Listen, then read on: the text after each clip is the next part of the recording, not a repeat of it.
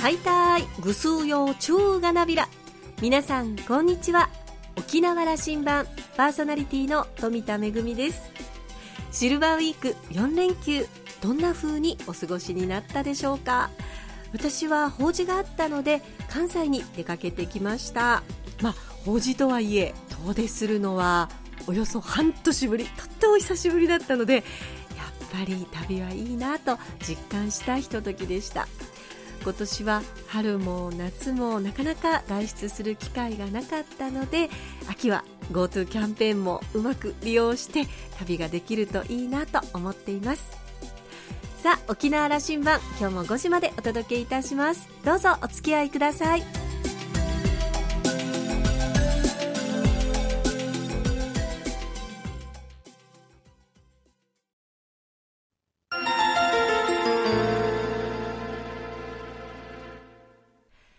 那覇空港のどこかにあると噂のコーラルラウンジ。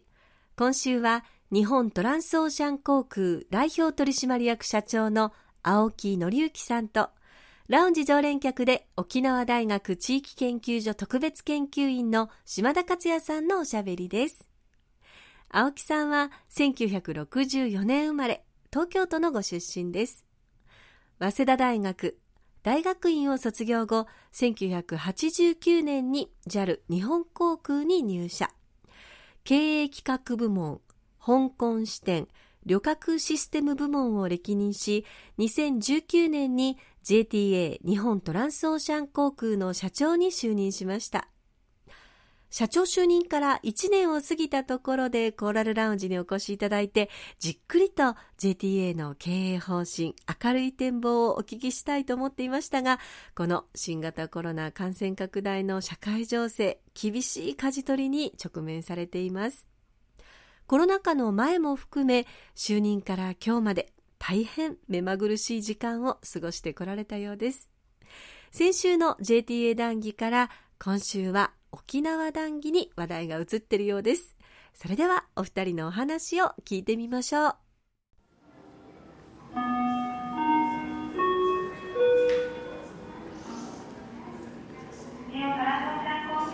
コーラルラウンジに先月来ていただいた、あの中部病院の高山先生はこう言ってますね、あの観光客、どう沖縄社会が迎え入れるか、これはもうやらなきゃいけないことなんで、沖縄に提言してくれという話をすると、まあ、10%人からげで観光客ということを見ちゃいけないんだと、うん、これを徹底しなきゃこれの分析力が問われているだろうと。あの青木さんがおっしゃってもそういうことを、はい、次の攻めに入るにあたって敵を知る、はい、相手を知った上でそれをこうあの分析しどう我々の攻める場を作るかと。こういうことを多分経営の場でもそれをもう考えておられるんでしょうけど、ね、社会全体がそれをやらなきゃいけないことなんですよね。そうですね。あのもちろん日本全国で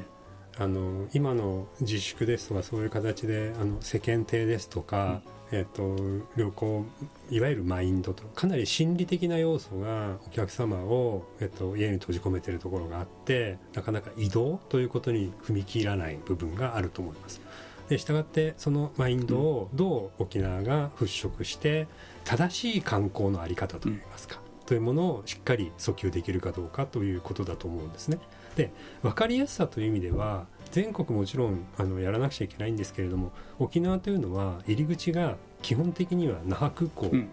だと、うんうん、これは分かりやすい。例えば福岡でやろうとしてもいやそれ空港だけでやってもさで終わっちゃう。博多駅もやんなきゃいけないし。おっしゃる通りです港も歩いただって入ってこれるし。道路もやんなきゃいけない。はい、幸い沖縄は那覇空港でやれば、うん、出入り口はもうそこだけというふうにある意味シンプルなところでありますのでそこで例えば抗原の検査をやはり、えっと、お客様にしていただいて、えっと、そこで、え抗原検査が陰性であるということで大手を振って観光地を巡っていただくそこの観光施設でも、まあ、一つ一つ感染対策をしていくもしくは沖縄からお帰りになる発地でその検査をする、大手を振って帰っていただく。もし陽性だったらどうするんだ？いや沖縄は幸いなことにまあえー、ワーケーションというその一つの、えっと、新しい生活スタイルをしやすい場がありますのでそこも言えるのではないかと。あと沖縄の那覇空港から出発して着く離島の方々にもそこは安心いただけるんじゃないかというふうなそこの空港での水際対策というものが私は必要なんじゃないかなというふうに思います。これは沖縄だからできることですよね。その通りです。沖縄からやろうという作戦を作ると。そうです、まあ、攻撃をしていく作戦を作るということですよね。もう一つですね、はい。うんここ奥で理解しなきゃいけないのは分析してみると観光客がはい。沖縄に入っはい。て感染を広げたということはどうやらあんまり考えられない。いですね、このことも事実をこう共有しなきゃいけなくてつまり観光という今のルートがほとんどの場合ですよ。ただ観光客にもいろいろいるということはこれまた置いといて通常のあの善良な観光客の皆さんが来ていただければ、ホテルに泊まって食事してもらう分それで海を楽しむという部分に関しては感染のリスクはほとんどないと、はい。またそれも感染したということの実績はどうやらないと分析しても、はい。ということも改めて我々はあの、ね。現状認識しなきゃいけない。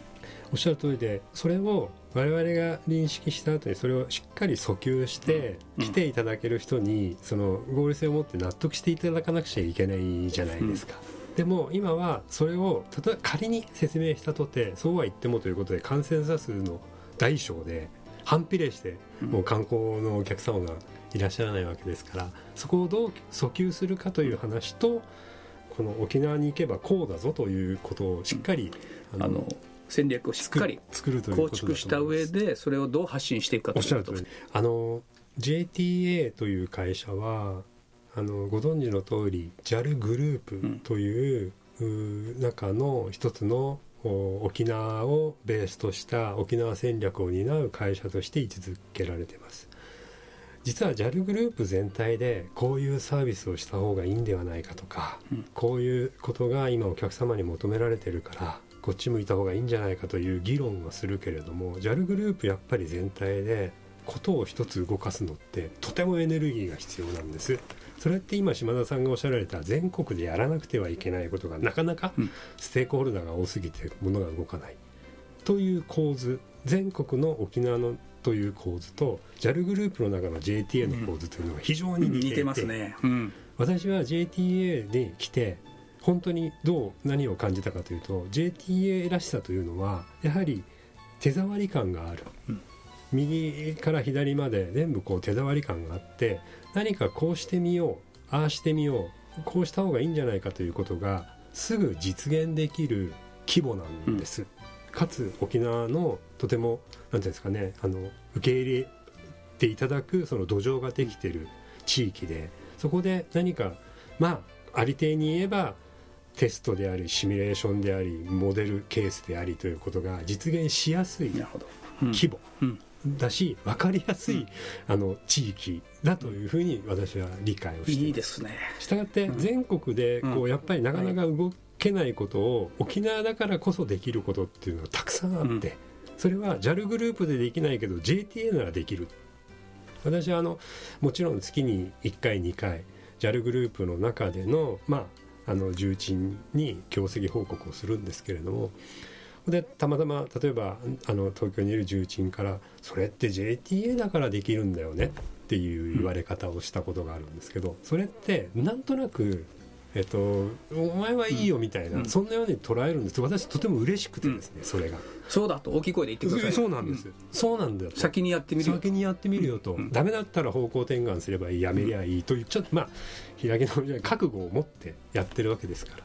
それはあのとても私はあの自分はとても嬉しくいいですね。感じますね。その構図いいですね、はい。JTA が JAL グループの中でモデルになる可能性があるんだというふうにおっしゃられたことが僕はすごく身を乗り出したくなるんですけどね、僕は JTA こういうふうに見えるんですよ。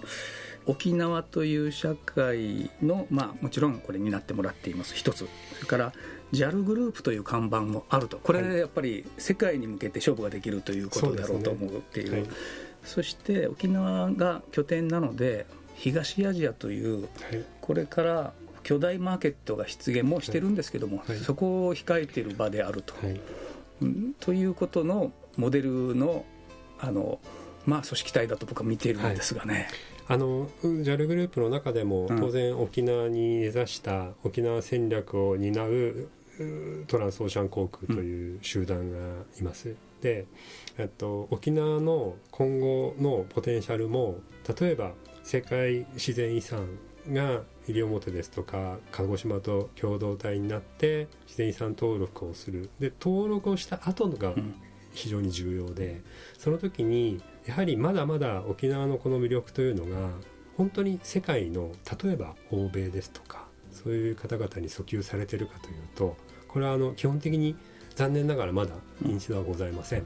で欧米の方を何度か去年もえっと、空港にお迎えをしてあるゲストにお迎えをして行ったんですけどすぐもう沖縄の空港のあの飛行機を降りてすぐそのスウェーデン人だったと思うんですけどお迎えをした時に「ここはどこ?」って聞かれたんですね、うん、でここは那覇エアポートだよ。え？那覇エアポートってこんなに大きいの、うん、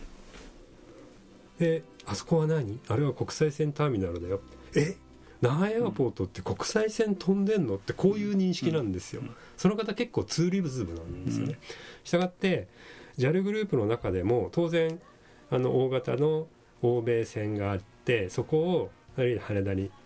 持ってきていただく、うん、トランスオーシャン航空でそれを沖縄に、えーと、持ってきて長期滞在していただくというこういう役割分担があのグループの中でもできていますのでしっかりその沖縄を魅力ある観光地として訴求することがひいては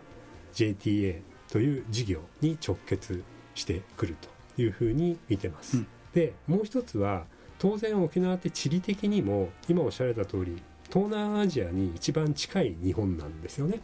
で、あのー、昨年度はコロナの前もベトナムとかに、うん、えーと、チャーターを初めてやらせていただきました。嬉しかったですよ。JTA が海外に飛ぶようになったと、はい、はい、ありがとうございます、えーと、それはあの逆に、えー、観光需要ベトナムへの観光需要だけではなくて実は今沖縄があのあの当時ちょっと問題を抱えていた例えば人材不足観光業の人材不足をなんとかできないかということで、まあ、ベトナムの日本人学校ですとかに訴求したり。そうですね。働いてくれる人がこう大勢来るような状況を作ろうということの取り組みでしたね。したがってベトナムにチャーターするというとなんとなくそのアドホックな1回2回のその観光需要の,、ああの楽しかったねで終わるのではなくて今沖縄が抱えている課題を JTA のチャーター便で少なくとも解決をしたいという気持ちがあの中には我々入っていて、それを継続的なムーブメントにすることによってまあ、いつの日か沖縄ベトナムという JTA の定期便に育ってほしい、うん、それは単なる観光じゃなくて沖縄が抱えている課題といいますかそういうものをしっかりなんて言ったらしょうね解決する JTA のロビンだというのが本質的な目的だそういう流れはまあ、今こんな状況で大嵐の中にいますけども、はい、継続していかれるいかれますね。そこはもう継続します、はい、改めてその沖縄の魅力というのはどういうふうなんというふうに青木さんから今今の青木さんから見えてます？えっと実は私あの JTA に入ってくるあの社員の最終面接に必ず聞く質問がありまして、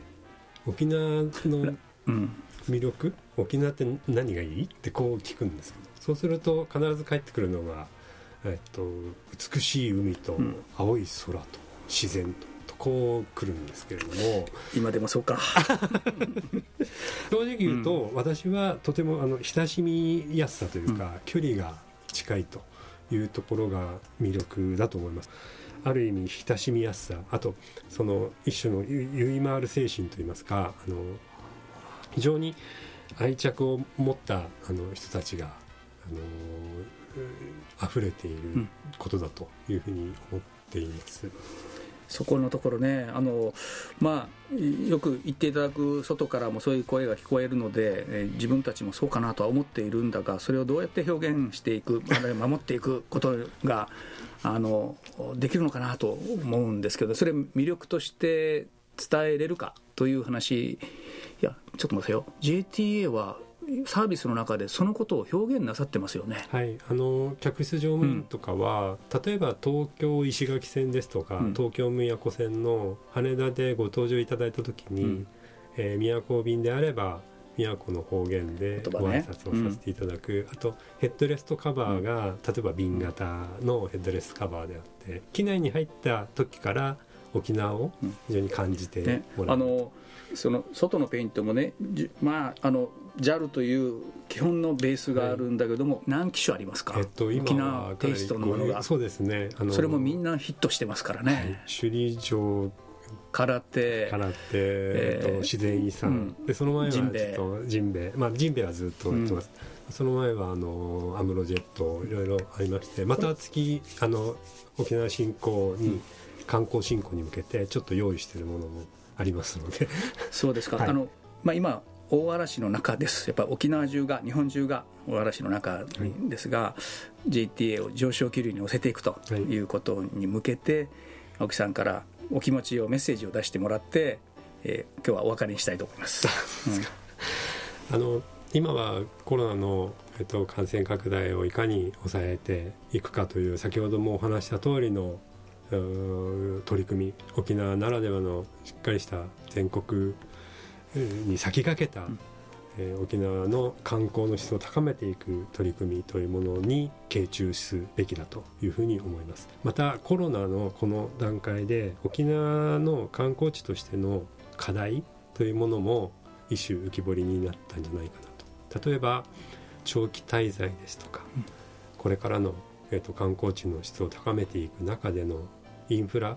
として本当に医療体制ですとか特に離島の医療体制ですとかそういうところがしっかり、えっと、平準化されてるかということも、えっと、課題になっていくというふうに思いますので、えっと、そこを、えっと、JTA は沖縄に根ざした沖縄とともに、えー、育てていただいた会社ですしこれからも間違いなく判断塾は沖縄のために何ができるかということを考えていく会社でありますのでその沖縄の課題に対して沖縄の皆さんと一緒になって解決し強いてはそれが JTA の事業発展につながるものだというふうに考えています。島田さんはお話を終えてこんなコメントでした。青木さんが語られていた経営判断する軸は沖縄のためになるかどうか。これがあるから沖縄羅針盤を担当する私と富田さんはいつも JTA に乗ってるんですよね、富田さん。頑張れ JTA、フレーフレー JTA というあのエールもありました。でも本当にその通りだなと思います。内縄の翼ですよね。JAL グループの中の JTA、そして日本の中の沖縄ではありますけれども、だからこそ思い切った試みとか先進的な取り組みができるということがあると思います。沖縄だからできること、JTA だからできることがありますよね。コロナ対策でも安心安全でなおかつ快適で楽しいという沖縄の観光モデルが構築されるといいなと思っています。それから青木さんのお話の中で、えー、特別デザイン機の下りでですね、ちらっとあのちょっと用意してるものがあるような、そんなお話をされてましたけれども、特別デザイン機好きとしてはまた新しいものがお目見えするんじゃないかと楽しみにしています。今週のコーラルラウンジは、日本トランスオーシャン航空代表取締役社長の青木則之さんと、ラウンジ常連客で沖縄大学地域研究所特別研究員の島田克也さんのおしゃべりでした。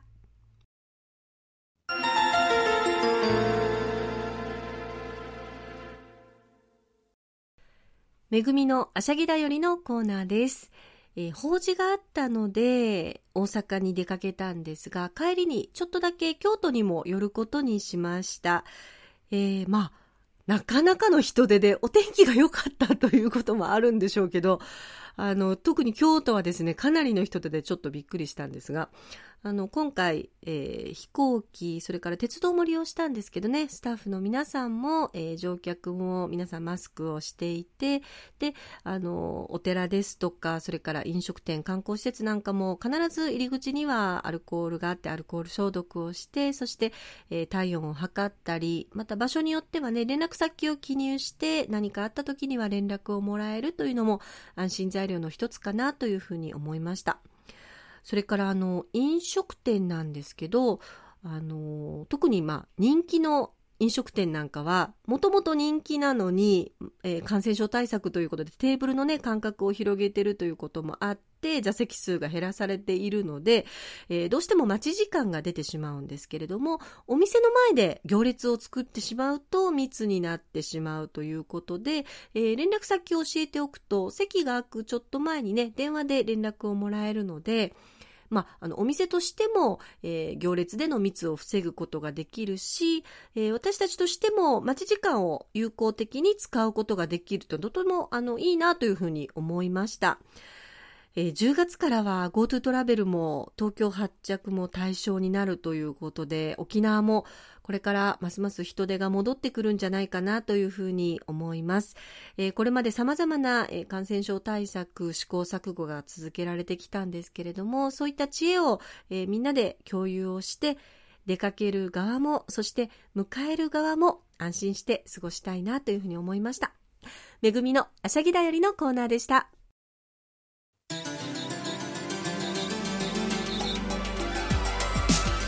ジオ沖縄ではラジコでの配信を行っています。スマートフォンやパソコンでのリアルタイム聴取のほか1週間の振り返り聴取も可能です。さらに沖縄羅針盤の過去の放送音源はポッドキャストでも配信しています。こちらはラジオ沖縄のホームページからアクセスしていつでもお楽しみいただけます。また沖縄羅針盤のホームページでは番組情報の発信のほか私富田恵とコーラルラウンジ常連客の島田克也さんのフェイスブックへもリンクしておりますのでお時間のある時にぜひこちらもチェックしてみてください。沖縄羅針盤今週も最後までお付き合いいただきまして一平二平デービル。そろそろお別れのお時間です。パーソナリティは富田恵でした。それではまた来週。